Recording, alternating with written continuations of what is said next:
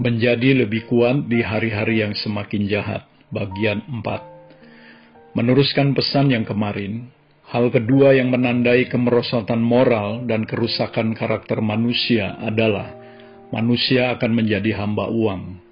Kita masuk dalam suatu zaman di mana orang sangat mengagung-agungkan uang dan menjadikan uang segala-galanya. Mereka berpikir bahwa tanpa uang sama saja dengan hidup tanpa masa depan bagi mereka, uang adalah hidup itu sendiri. Orang-orang ini begitu tergila-gilanya akan uang, sehingga tanpa sadar telah diperbudak oleh uang.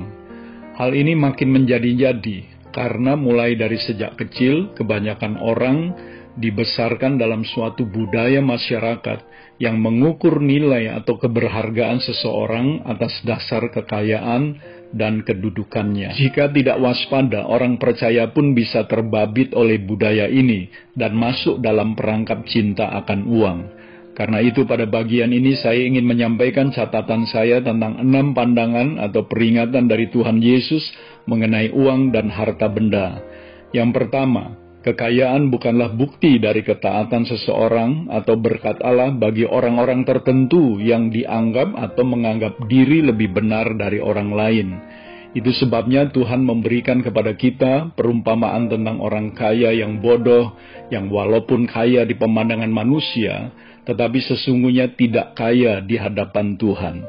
Bacalah Lukas 12 ayat 20 sampai 21, lalu bandingkan dengan Mazmur 73 tentang kemujuran orang-orang fasik yang selalu nampak sehat, gemuk, congkak, namun pada saat yang sama harta bendanya bertambah banyak dan kelihatan senang selamanya. Yang kedua, kekayaan bisa memberi rasa aman yang palsu. Lukas 12 ayat 18 sampai 21. Yang ketiga, harta bisa menjadi suatu rintangan terhadap keselamatan dan kesediaan orang untuk mengikut dia.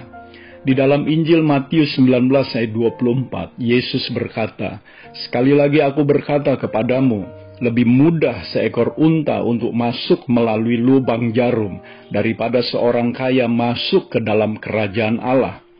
Perkataan ini Yesus ucapkan setelah seorang pemuda yang kaya gagal untuk mengikut dia sebab hartanya yang banyak telah mengikat dirinya.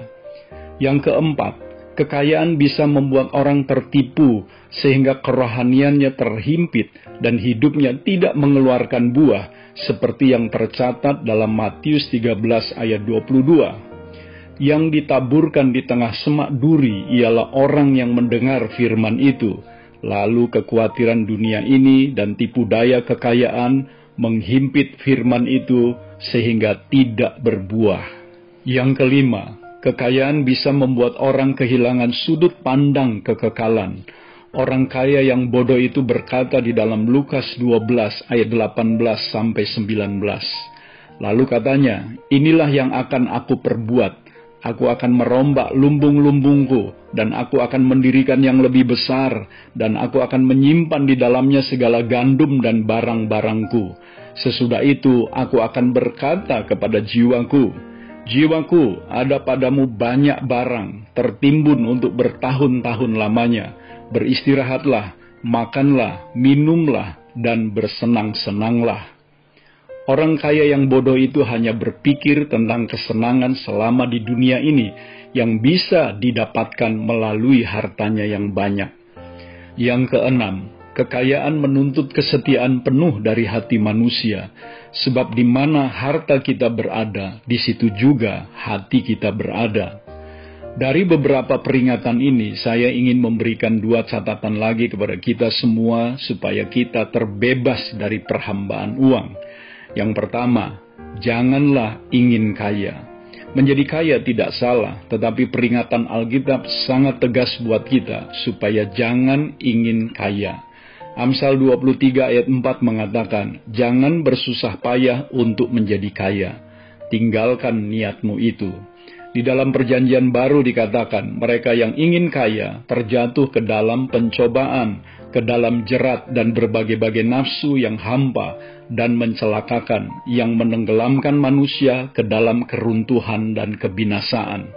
Yang kedua, Jangan bekerja atau melakukan sesuatu untuk uang, melainkan karena sebuah pengabdian kepada Tuhan. Kita bukan tidak memerlukan uang, tetapi biarlah uang yang datang kepada kita atau mengejar kita sebagai penghargaan dari Tuhan atas jerilelah kita bekerja, dan bukan sekedar sebuah penghasilan, karena Alkitab juga mengajar bahwa upah datangnya dari Tuhan. Kalau uang hanya sebagai penghasilan dari hasil keringat kita bekerja, maka kita sama dengan orang dunia yang mencari penghasilan dari kekuatan mereka bekerja. Saya menegaskan lagi, marilah kita belajar bekerja dan melakukan apa pun sebagai wujud pengabdian kita karena kasih kepada Tuhan. Saya berani mengatakan, kalau kita melakukan segala sesuatu hanya karena uang dan demi uang, maka kita akan selalu merasa kekurangan. Saya mengutip kata-kata Billy Graham, jika seseorang bersikap lurus terhadap uang, maka hal itu akan membantu meluruskan hampir semua bidang kehidupannya.